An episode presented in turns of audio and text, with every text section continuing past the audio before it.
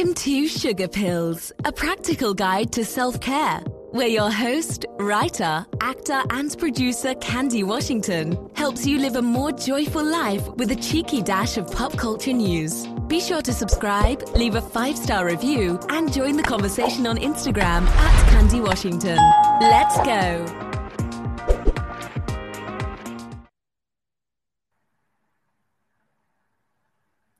Hello, everyone, and welcome back to Sugar Pills, a practical guide to self care. As always, I'm your girl, Candy Washington, and I am so grateful for this time that we have together.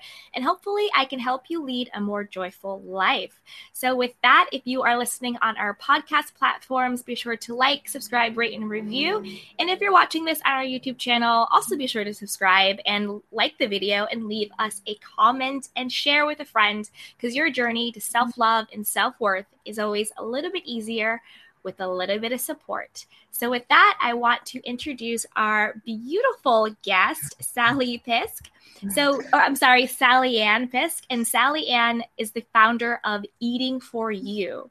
It's an online business and it helps women reclaim themselves and their lives through mindful eating and living. The Eating for You approach is based on scientific research, Eastern nutrition, and Sally Ann's own experiences of transitioning from dieting to mindful eating herself. As she realized that healthy eating wasn't meant to be so hard. We can enjoy ourselves, guys.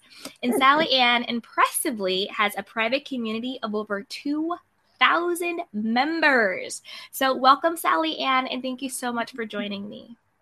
Oh, Candy, it's just wonderful to be here. Um, yeah, I really love the way you promote self care, and it's so in line with the eating for you approach. Yeah. Yeah. So tell us a little bit about yourself and then talk a little bit about your transition. I know that I mm-hmm. personally 100% identify with mm-hmm. yo yo mm-hmm. dieting, going up, going down, all of that stuff. So, how were you able to transition from sort of that yo yo dieting, up and down dieting, to just being mm-hmm. mindful and really making it about a lifestyle? yeah, no, I'm just laughing because um, it didn't happen overnight, um, as uh, many of uh, your listeners will relate to as well.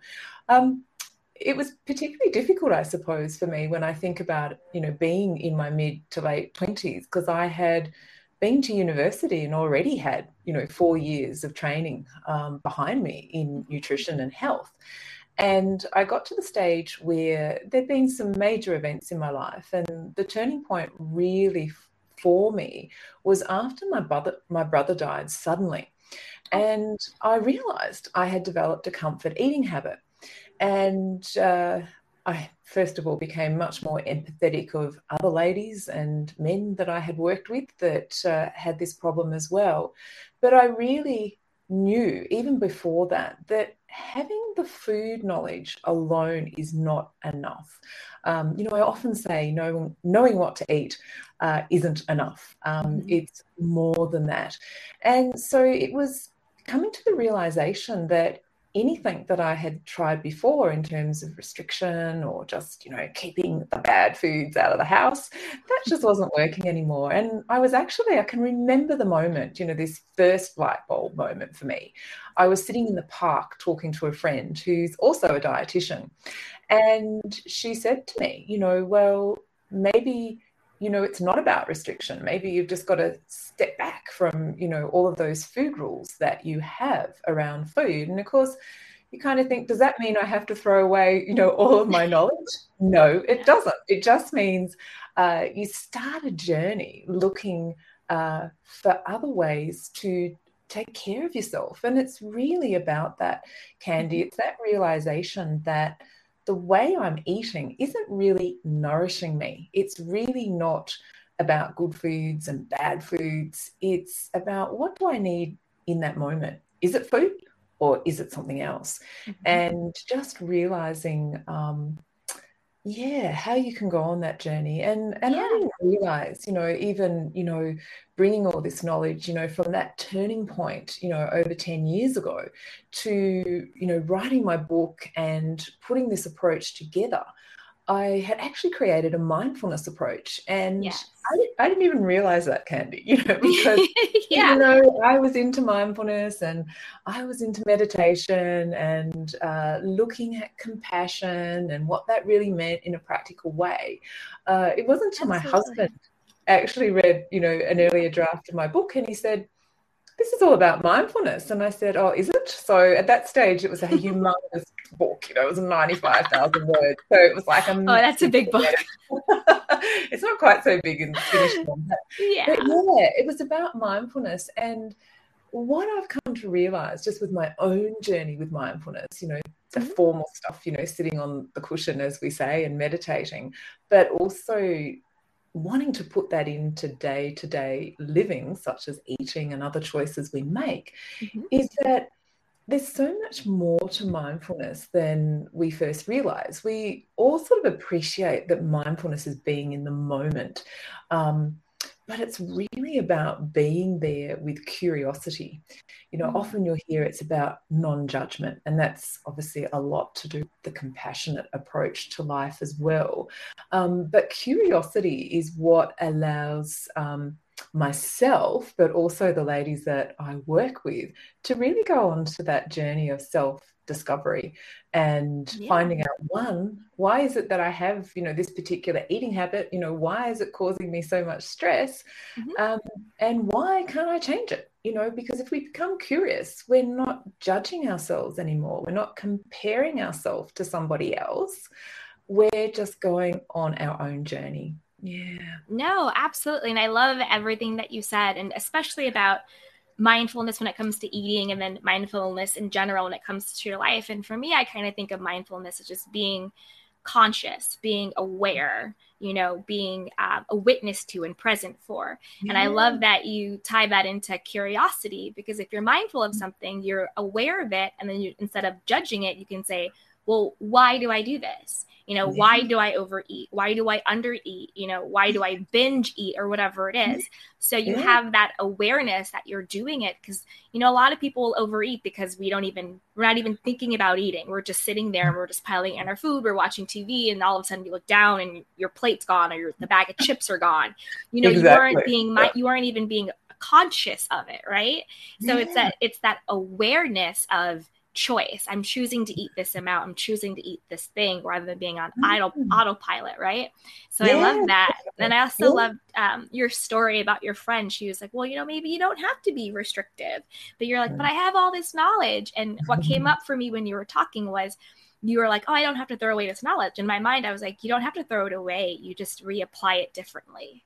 You know, how Oh. am I now going to reapply this knowledge in a more mindful, Mm. conscious, aware, compassionate way? So I'm not using my knowledge to punish myself. I'm Yes. using my knowledge to honor myself. Because restriction Exactly. and dieting, that's like punishing Mm. yourself, right? And uh, And- yeah, Yeah, and, Yeah. and that's really interesting because I, you know, obviously have reflected on this as I've put, you know, the book together and my online Yeah. programs together and all the conversations I have with ladies every day. And, you know, you sometimes think back and think, why did I ever go on a diet in the first place? You know, because obviously I went on a diet before I became a dietitian. You know, it was like. I can remember being at high school, you know, with my friends, and we'd be reading magazines. We didn't have social media, at, you know, in front of us like we do now. You're lucky. You're lucky. Yeah, yeah, yeah, exactly. Um, but the magazines had enough effect, trust me. Um, Mhm.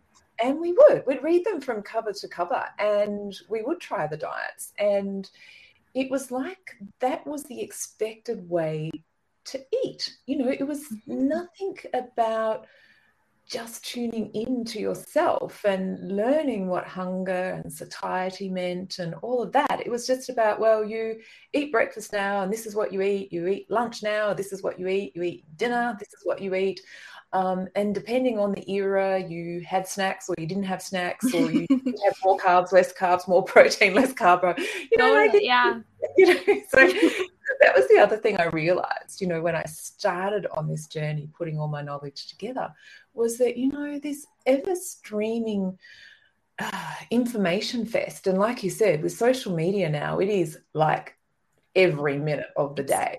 Every um, minute, um, every day yeah, on your phone, scrolling in your exactly, face. Yeah. Exactly. And all of this confusing information. Um, mm-hmm. And when it gets to the basics, I think we all really do know what healthy food is. You know, in its simplest term, it's food that has been minimally or not processed at all. You know, that's the starting point for all of us so we kind of know that but you know then we get led down the track by well you know maybe if i eat less carbs or i eat more protein or I eat more fat or i do this or i do that. So, um, but really it's not about that. And, and i realized i needed an approach to empower others to be able to filter out all that confusing information you know? No a hundred percent. And i and i think um like also what you're talking about is also like intuitive eating and mm-hmm. eating for what's right for your body and for yourself. Like. I had mm-hmm. this conversation yeah. with my mom the other day. She mm-hmm. like she doesn't eat beef or anything like that and she gets tired and mm-hmm. I was like, "Well, maybe you need a steak. Like maybe you need a burger. Like you know, what is you know, not good for someone else might be good for you. So it's like it's not one size fit all. So you have to really be in tune with your body. Like maybe your body needs that iron, maybe your body needs that fat, yes. maybe your body yes. needs that carb. It's about yes. knowing what works for my body, what makes my yeah. body work at its like optimal um, place or whatever. And then yeah. also speaking to what you were saying with like mindfulness, like my mindset shift was when I started really getting more into like self care and self worth mm-hmm. and self love and self esteem and all that stuff, my big shift was oh, I'm not losing weight or toning up or slimming down um, in order to love myself. Like once I get this weight, mm-hmm. once I get this number on the scale, once I look like this Instagram model, then I'll be worthy of love. Then I'll be deserving. Then I can love myself because look at how I look. But then, but my shift was no, I love myself. Therefore, I take care of myself. Yeah. And how do I take care of myself? By eating foods that I, am not going to label them good or bad, yeah. but, I, but by eating foods that nourish my mind, body, and soul. Sometimes you just want that chocolate bar, and that's okay. But yes. I'm not going to overindulge because that's not mm. honoring my body. But I'm also not going to starve myself because that's not honoring my body either. So when my mindset shifted from I mm. love myself, therefore I take care of myself. And I got yes. a really good, loving relationship with how I was, exactly how I was. Mm. Then everything else started to shift. So I wasn't trying to become mm. something else in order to be right. worthy and deserving. So that was kind yeah. of like my mindset shift for it. Yeah, no, that's massive. And it's the journey mm-hmm. that we all need to go on at some stage. So before when we were talking about, you know, mindfulness, um, about curiosity and obviously compassion yeah. is a big component. Uh, courage is another one. I've been very fortunate to in Australia to attend uh, a few um, education sessions and public talks with uh, His Holiness the Dalai Lama, oh, wow. and he often says he often says you have to be courageous to go on this journey. Mm-hmm. But when you can be compassionate going on that journey, the judgment falls away. It's about, well, yeah, that thought about myself or about that food or how I look or, or what I'm supposed to be, that's kind of intimidating. But if we can take it from that compassionate and courageous point of view, exactly what you were saying is about, well, does that serve me now? And no, it doesn't. It's just an old held belief that has passed its expiry date. You know, 100%. no longer valid and it's it's just wonderful i i i'm so privileged to see so many ladies just yeah. come into that mindset and it's kind of like i say give yourself permission give yourself permission to experiment to become curious um, and you know the tendency can be well I'm, you know as you were saying before about the chocolate well i can eat chocolate now but when you eat it mindfully you know that mm-hmm. you know some days it might be one square of the chocolate bar Another right. day it might be five squares. You know, I love sharing a story about myself. You know, often in winter I like to sit in front of the fire and have a piece of chocolate after dinner. And this particular time, I love my ladies love hearing this story. I broke off five squares, okay? And I thought, well, I'll just eat them. You know, I've broken it off.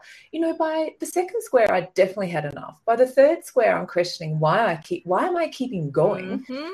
And then by the time I'd fifth, you know, finished the fifth square, it's like, oh my goodness, you know, I had that that gooey, sticky, you know, mm-hmm. sensation in my mouth, and my stomach was saying, "No, Sally Ann, this is not pleasure anymore. This is exactly. like punishment." you know? exactly. Yeah. I relate to what you were saying is that when we can really tune into our bodies, it is knowing uh, not so much even you know what we're going to eat, but how much we need in that particular time um, that we're choosing to eat. Um, Absolutely.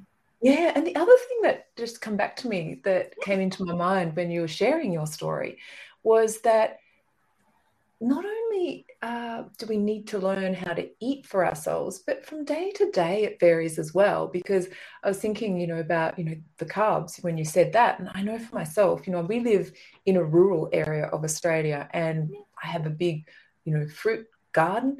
You know, we have, you know, pears and peaches, nectarines. At the other end of the season, we have citrus fruits.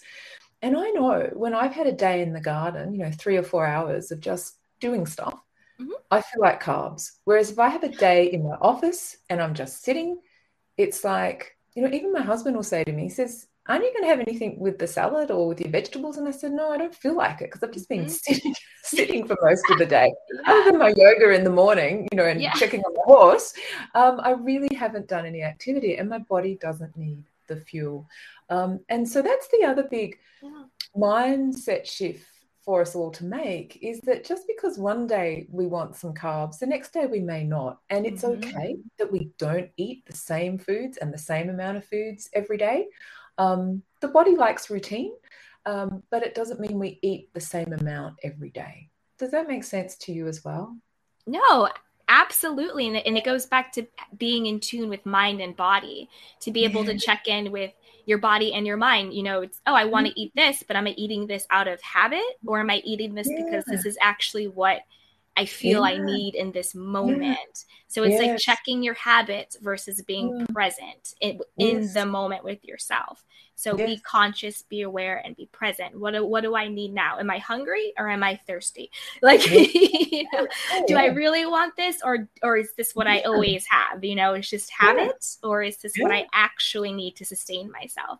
So, like you said, being curious and asking mm-hmm. the questions and being open to what your mind and body tells you and then following your own um, intuition following your own lead mm-hmm. following the wisdom of your body rather than yes. following instagram or magazines or things like that um, oh, so what are some other triggers that cause people to either overeat emotional eat or undereat um, that you've seen mm-hmm. with like mm-hmm. yourself or your clients yeah, look, there's there's different styles of um, uh, emotional eating, and some of them, you know, come from that mindset. And um, I have a resource which I'm more than happy, you know, to share um, with your audience, Great. the yeah. emotional eating triggers checklist, and that can be found um, at eatingchecklist.com.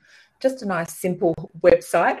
Um, and that really explores some of those mindset triggers that we're not really that aware of. You know, often people will say with eating triggers, it can be, you know, I feel sad, I feel bored, um, mm-hmm. I feel stressed, you know, whenever I get feedback perhaps from family, friends, or work colleagues that I perceive as bad, mm-hmm. I feel mm-hmm. like eating. So often people have that concept that when they feel a particular way, they go and eat, but they're not actually going back to the original thought that has created that feeling that then encourages them to eat.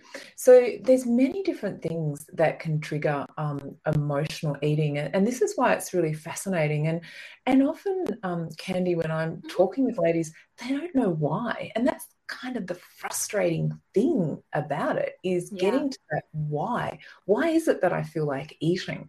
You know, is it a particular a belief I have about food? Is it a belief about myself?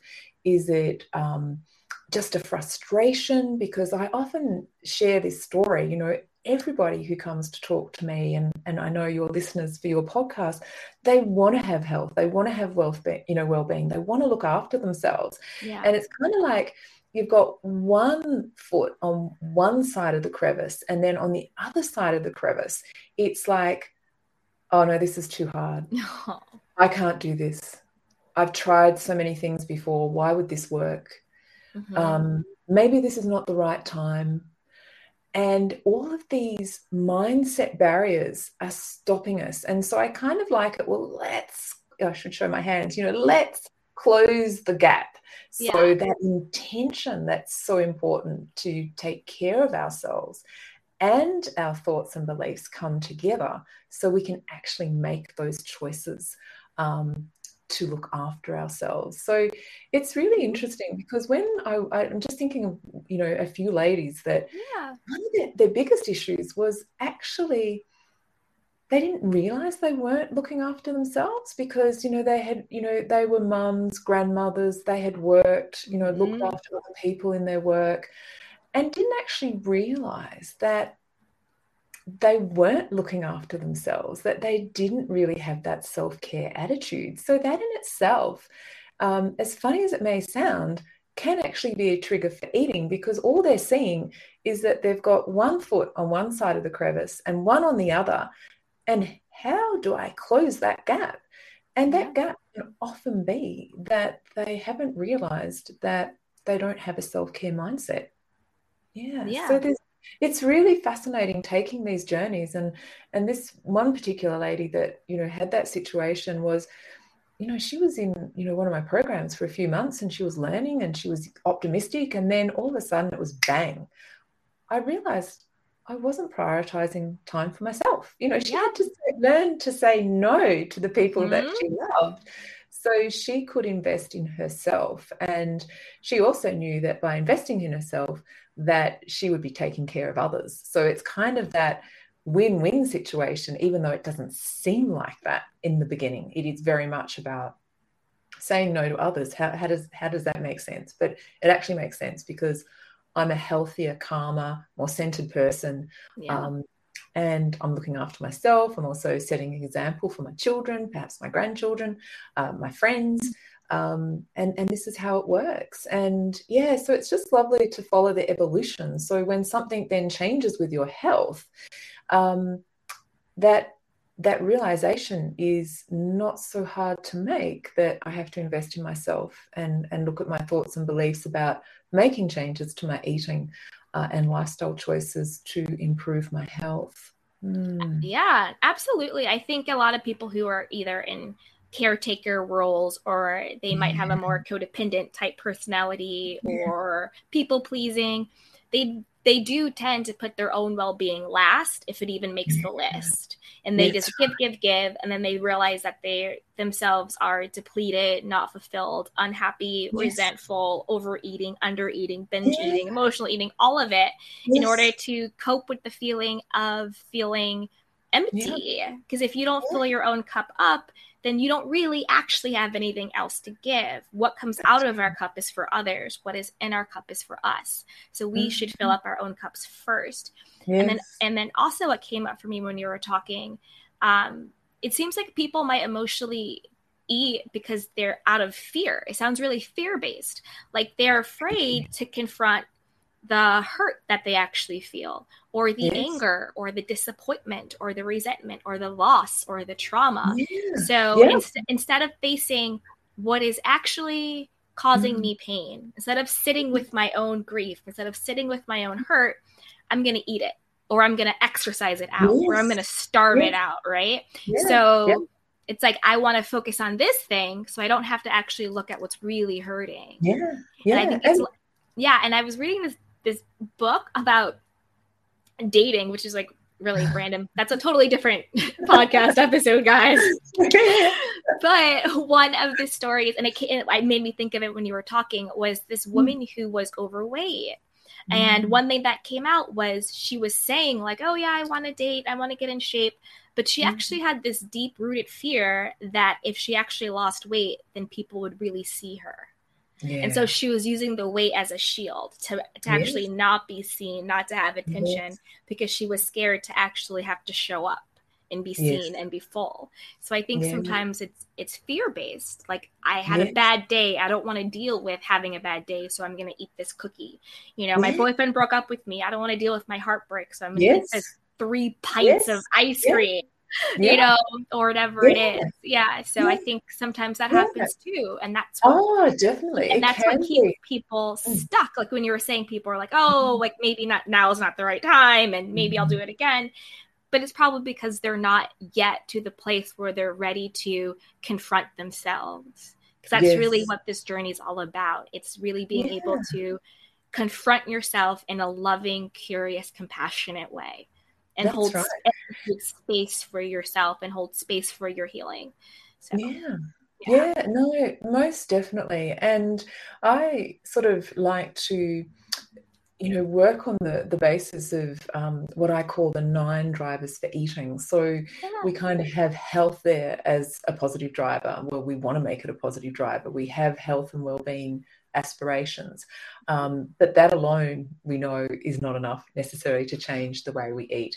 Um, learning to, you know, tune into natural hunger and satiety signals. You know, hunger is a driver for eating, but there is a big difference between hunger and appetite. You know, hunger is physical hunger. Appetite can be eating for a whole range of reasons. the, the classic is, you know, for me, is like oh, I walk walk past a bakery and I smell that fresh bread and I think, oh, I want to have some of that, but I'm not actually hungry. You know, our, our senses can, you know, run us to, to eat. Or, you know, I um, have a friend who spent a lot of time growing up with her um, grandparents, and her grandmother was a, a wonderful baker. So whenever she mm. sees, you know, the food that you know her grandmother used to make um, you know different cookies and that it's like oh i want to have some of that because that ties me in with a memory from my childhood that's mm. really comforting. And that in itself is a good thing. Um, it's only, uh, as we were saying before, when it goes past that physical and emotional pleasure level uh, into something else that is out of control, perhaps, and definitely not nourishing us, you know. So I want to just mention that too, because reaching for food for pleasure and for comfort and not necessarily a bad thing, but it's when it's out you have that sense of being out of control and not being able to be mindful you know about choices you know. So definitely pleasure is a driver for eating so our preferences. You know you were saying before some people like to eat vegetarian food for a whole host of reasons. Yeah. and um, you know, I have friends and colleagues who would love to be vegetarian, and uh, I picked up on your point. It doesn't suit everyone. Um, right. But it doesn't, doesn't mean they have to eat meat every day. You know, for some of them, it's just, you know, a piece of chicken or a piece of fish or some red meat once a week. And mm-hmm. that seems to keep their iron levels up and also their energy levels up. So, you know, we have preferences and sometimes they can be you know, not supporting our health. You know, even I had to face this as a vegetarian style eater. Um, mm-hmm. I was having problems with my iron levels, and I really got to the stage, well, if they don't improve, then I will have to start eating some, you know, animal foods again. But they did, you know, my body was okay. Um, so we have to question, you know, this. And, you know, I've raised knowledge and skills that can either support us or not support us. You know, that's a very strong driver. We can get fixed on uh, certain knowledge and beliefs about food. Uh, convenience is a big driver for eating as well. So if we can eat in a way that's convenient and nourishing, then that's going to support our health and well-being body image you know you've mentioned this you know dating example is a classic one you know it's like oh yeah i'm not going to go out there and and that tension and you know if you didn't realize that you had that fear of actually connecting with people more if you lost weight then it would be really frustrating. You'd be in this situation in this cycle where you were wanting to improve your health and your fitness and perhaps lose some weight but if you weren't aware of that fear that you shared, you know, in that particular story, then it wouldn't happen. You know, again, we'd be on that crevice. You know, one foot's like, yep, I really want to have, you know, a health and well-being lifestyle. And this side saying, no, I'm so afraid, I'm not going there. But mm-hmm. as you said, we've got to dig into what that fear really is and what it means in a practical sense. Um, and then, of course, you know, the the final driver I want to mention is our emotional drivers, which we've been talking about, you know, so far. Yeah. So, my the the eating for you approach really helps bring those drivers into alignment to support your health vision. Um, and it's just to, again, trying to take mindfulness into practical realms um, that we can understand. Yeah. Yeah. I love that. I love that. And it also seems like your, your, your, your course and your program helps you to get a healthier perspective mm. on the beliefs you have around eating. And then also, I think, the beliefs you have around your body. You know, it's yes. like, well, when did you learn that big thighs were ugly? When did you learn that, you know, arms were this? When did you learn that you had to look, you had to have like mm. A Kardashian body? When did you learn you had to be emaciated like a model? Like, you know, like where did these beliefs come from? Like, for, uh, like, you know, like for me now, it's like, I just want what is the healthiest and highest version of my body like exactly. when my body is being mm-hmm. nourished when i'm treating my body mm-hmm. in a in a healthy way what does my body look like because you don't have to mess with nature like your body actually knows like we're not all yeah. supposed to look like cookie cutter versions of each other um, I, I, had this one experience where it just it broke my heart and it m- made me realize i was like wow childhood stuff really does affect people so i was at mm. someone's house i'm not going to say who they are and mm. they had um they were there with their with their child and their child was maybe like five or six and the mom is beautiful, gorgeous, great, whatever, but mm-hmm. she definitely has some type of always complaining about her body, always mm-hmm. needing to be on a diet, always thinking she has mm-hmm. to lose these last 10 pounds, whatever yeah. it is. And her daughter was about five or six and healthy, beautiful uh, little girl. And she was echoing her mother, and she was like, "Oh, my thighs are so big. Oh, I look so fat." And she was like, literally like five or six, and I was like, "Ah, this is how it happens. Yeah. We're these little, perfect, beautiful creatures. And the people that we look to to take care of us, we are taking in their good and their bad. so it's like, you know, she's mirroring her mother. So she's going to yes. be that girl that grows up and thinks she has to look a certain way in order to be perfect, in other in order to be lovable, yes. or in order to be everything. Yeah. And she's just inherited that um, unhealthy thinking from the person mm-hmm. who's supposed to be taking care of her. And you yes. kind of see that. And so it's kind of, you want to sit back and think, well, like, who mm. taught me that who mm. I am isn't good enough? Where did I, I learn that I had to change me in order to be enough? Yeah. And it, yeah, it, no. broke my heart. And I didn't say anything because it like was a child and a mom and I wasn't my place, but it, my, my heart just like broke. Mm. Yeah. And that's exactly what I'm feeling. You know, I always go hands to chest when I'm know, getting some sort of heart reaction. It's yeah. just my nature. And, you know, it brought up a few things for me. Um, is that, you know, three things. It was like I can recall a beautiful person in my life when I was a child saying something to my mum without realizing what the impact it was going to have on me. Mm-hmm. And it was like they were discussing me. Well, she, my mum wasn't so much, but you know, um, this beautiful person who mm-hmm. I loved and and and still loved as an adult. But she just made the comment, "Oh, Sally Ann will never be as thin as her sister." Now, at that age, I didn't know what thin mm. was, but I had this concept that thin was good. Exactly. Why else would someone else who I love make that comment. And, you know, even looking back now, though, there was obviously something going on in my mind as a child that, well, adults can make comment without it actually being a judgment. It can just be a comment. You know, this is the other thing. We, when someone says something, we put value into it. Mm-hmm. in either a positive or negative way. Um, so I just wanted to share that because that obviously had an impact on me you know, heading into my teenage years um, with understanding, you know, but it, I didn't know about that, you know, as a teenager. because it was like I was seven or eight probably when I heard that. So it was kind of in the subconscious somewhere. The yeah. other thing is that in terms of talking about our bodies, when um, I first traveled to India and had a reasonable amount of time there, I was fortunate to be at an Ayurveda retreat and spent time speaking to the Ayurvedic doctor. And we were able to have these really great you know discussions about mind body and you know i was learning about the different body types and doshas constitutions from an ayurvedic perspective mm-hmm. and i thought you know how wonderful the Ayurvedic approach was in terms of saying, okay, you've been born with a particular body type, which includes your body shape. You know, mm-hmm. your tendency to have muscle, your tendency to be thin, your tendency to have curves and put on fat. Um, no one body type is perfect. Each comes with its health benefits and blessings, and yeah. also the challenges. You know, like it, there is no one type, and the third thing I wanted to mention, so much so, and you mentioned this earlier, was about that number on the scales. Mm-hmm.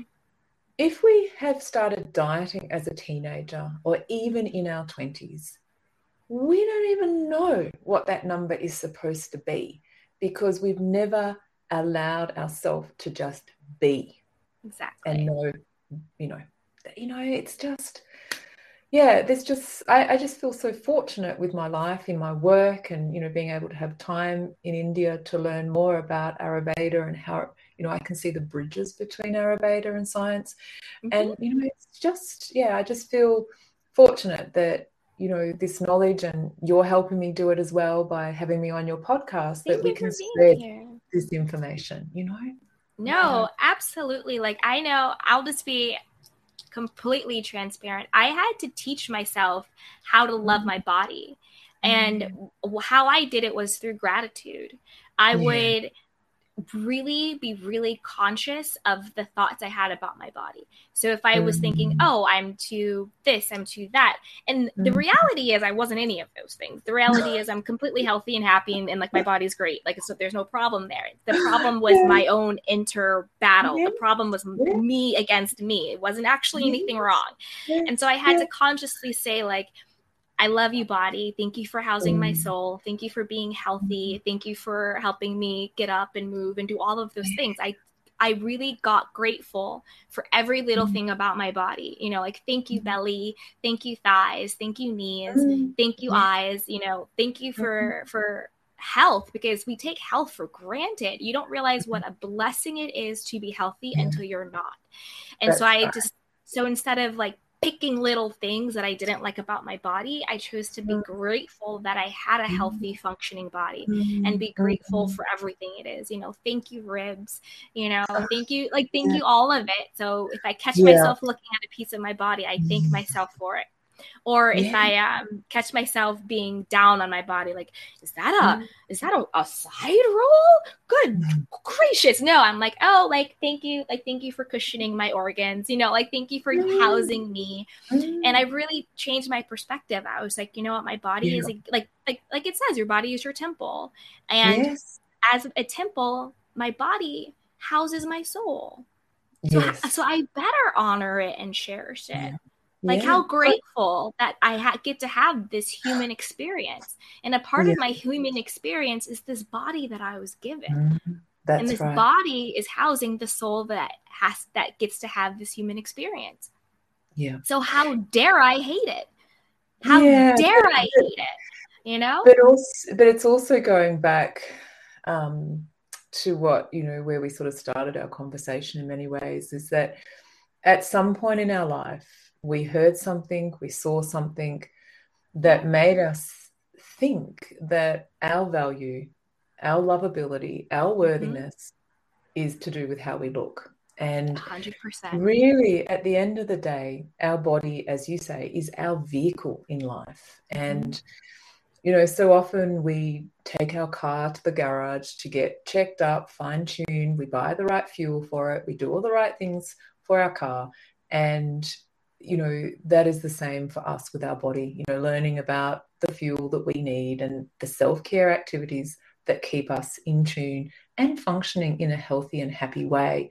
Um, one thing that came to mind was a bit of a another sort of step in my process in my 20s. A friend of mine, an older friend, her son had a car accident and he lost part of his foot in the car accident. And whilst it wasn't going to render him immobile. He had to go through so many operations with skin grafts and so forth, and you know was on crutches, you know, to move around because he couldn't walk. And um, you know, it's just crazy to think about this at, at this time now. You know, many years on, that I'd always had a thing about my feet. you know, like you know, I have. Well, I do. I had you know, and it was encouraged by playing netball. You know, I mm-hmm. aggravated this inborn, you know, genetic thing with my feet. And of course, it made it worse. It made it painful. It made it stick out. It made it difficult to buy shoes because I had this lump on my heel. And I thought to myself, I'm glad I have my heel because this friend's son no longer has his heel. Um, exactly. And so it's a pretty dramatic uh, action of gratitude, but it was like, get over your feet, Sally Ann, just do what you have to do so you can walk. You know, I had to give up running and things like that, which I used to love. Um, but hey, you know, I'm I'm healthy, I'm fit, and my feet are intact. I haven't needed surgery for that condition. Um, yeah, so we get reality checks along the way, and and but we can miss them. You know, as you said, if we're not there with a sense of openness and gratitude, we can miss those, you know, little lessons that become really big changes in our life. Yeah. Yeah. And it's like a, I think it was it Sojourner Truth, the quote, the mind makes the body. because mm-hmm. I, I really believe like the moment I started to consciously make the choice to mm-hmm. love myself, to, to self acceptance, yeah. was my body change naturally and more easily like even the food even if i didn't really change so much what i was eating but of course i'd make more conscious tweaks here mm. and there but mm. i just think the energy that i brought to myself made me healthier and just yeah. made me more comfortable in my own skin and so yeah. then my default started to becoming making those conscious decisions that were for my body and for my and for myself mm. rather than yeah. for punishing myself for trying to like yes change but, myself what came to mind sorry to interrupt but i just no, had to share this was that in many ways when we just get into that state of acceptance or openness or beingness however you want to express it you know what mm-hmm. came to me was actually you were allowing your energy to shine and take the physical form that you were always meant to have. Yeah. And that is wonderful because often what we're doing with this dieting and negative thoughts about ourselves, we're squashing our own energy. So mm-hmm. our true energy cannot be visible in the world because we're fighting it. Yeah. Yeah, it's it's it goes back to um authenticity like yeah. the moment you stop trying to constrict and contrive and to mm-hmm. nip and to tuck and inject and starve yeah. and overeat and suck yeah. out, the moment you stop doing all that and you create the space for your authentic self to show up, that shows up in such a bigger and that makes you so much more magnetic. Like oh, I, I never felt as attractive and as mm-hmm. sensual and as happy and as healthy you know when i was like dieting and like super super super thin like i even when i would be super super super thin i was never happy with it. No. It was never enough. But the no. moment i was just like forget that. I'm just mm-hmm. going to focus on being the most highest version of me Mm. I just became way more mag- magnetic. People like, you have a glow yeah. about you, you have a joy about you, there's an attraction yes. about you. Yes. Because when you really accept yourself, that energy is like sexy. That energy is is um people want that, right? It's like when somebody walks into their room and they're like, there's something about him, there's something about her. It's that je ne sais yeah. quoi you know yeah. it's that essence and the, uh, to me that essence it's not a number on the scale it's not having yeah. abs it's not having that silhouette or whatever people are doing to themselves it's that essence of i'm good with me yeah. and i validate me and when people have that you want a piece of it ah exactly and my I want to share a horse story now. Yeah. so, so, my practice of mindfulness and you know one of my best teachers is my horse. Oh, and I love that. what come to mind then? What you were talking about is when when we sense we're not enough, people are picking up on an energy yeah. that you want something more. Okay. Mm-hmm. And I know with my horse, it's like if she knows people want to pat her, she knows they want something from her. And so what does she do? She backs away. Mm-hmm. Okay. It's kind of like, no, I'm not getting into this relationship where you want something from me. You know, like just let me be and mm-hmm. I'll come to you and yeah. I'll let you pat me. And I hadn't thought about it from until you were talking is that we are creating that energy when we when we don't feel that we're enough or we don't know how to fill the void or to keep ourselves maintained we are putting out an energy that we need something more. And some people will back off like my horse does saying hey what do you want? They may not know you know that that's what they're picking up on but energetically they will be picking up on our need to yep. have something or be more and that can very much potentially put them off as well in terms of that repelling rather than attraction. Yeah. No 100% and it also makes you um, susceptible to predators. Like like you know people who are predatory True. they know like they are attracted to their victims. Like they know the person that has that mm-hmm. need, has that desperation, has that low worth, low self esteem, that emptiness that I need to be validated by something outside of myself.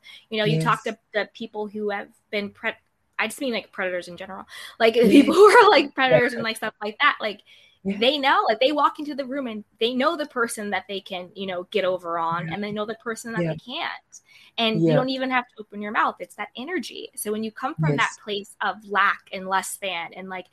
i need something from you in order to feel good about me you do that you you're like the horse you either repel the good people or you attract the bad ones because yes. they know that you're so needy that they can take mm. advantage of that need yeah yeah, and, and I think, you know, just on a sort of more practical level as mm-hmm. well, you know, that obviously happens in relationships and uh, mm-hmm. uh, personal relationships, but it can happen in professional relationships as well, in terms of if we're not careful, and, and this is certainly the story that I hear from um, ladies who over the decades have been trying different approaches uh, to help them change their relationship with food and themselves. And I kind of realized, you know, when I was developing the eating for you approach, that mm-hmm. if knowing yourself was not one of the key pillars of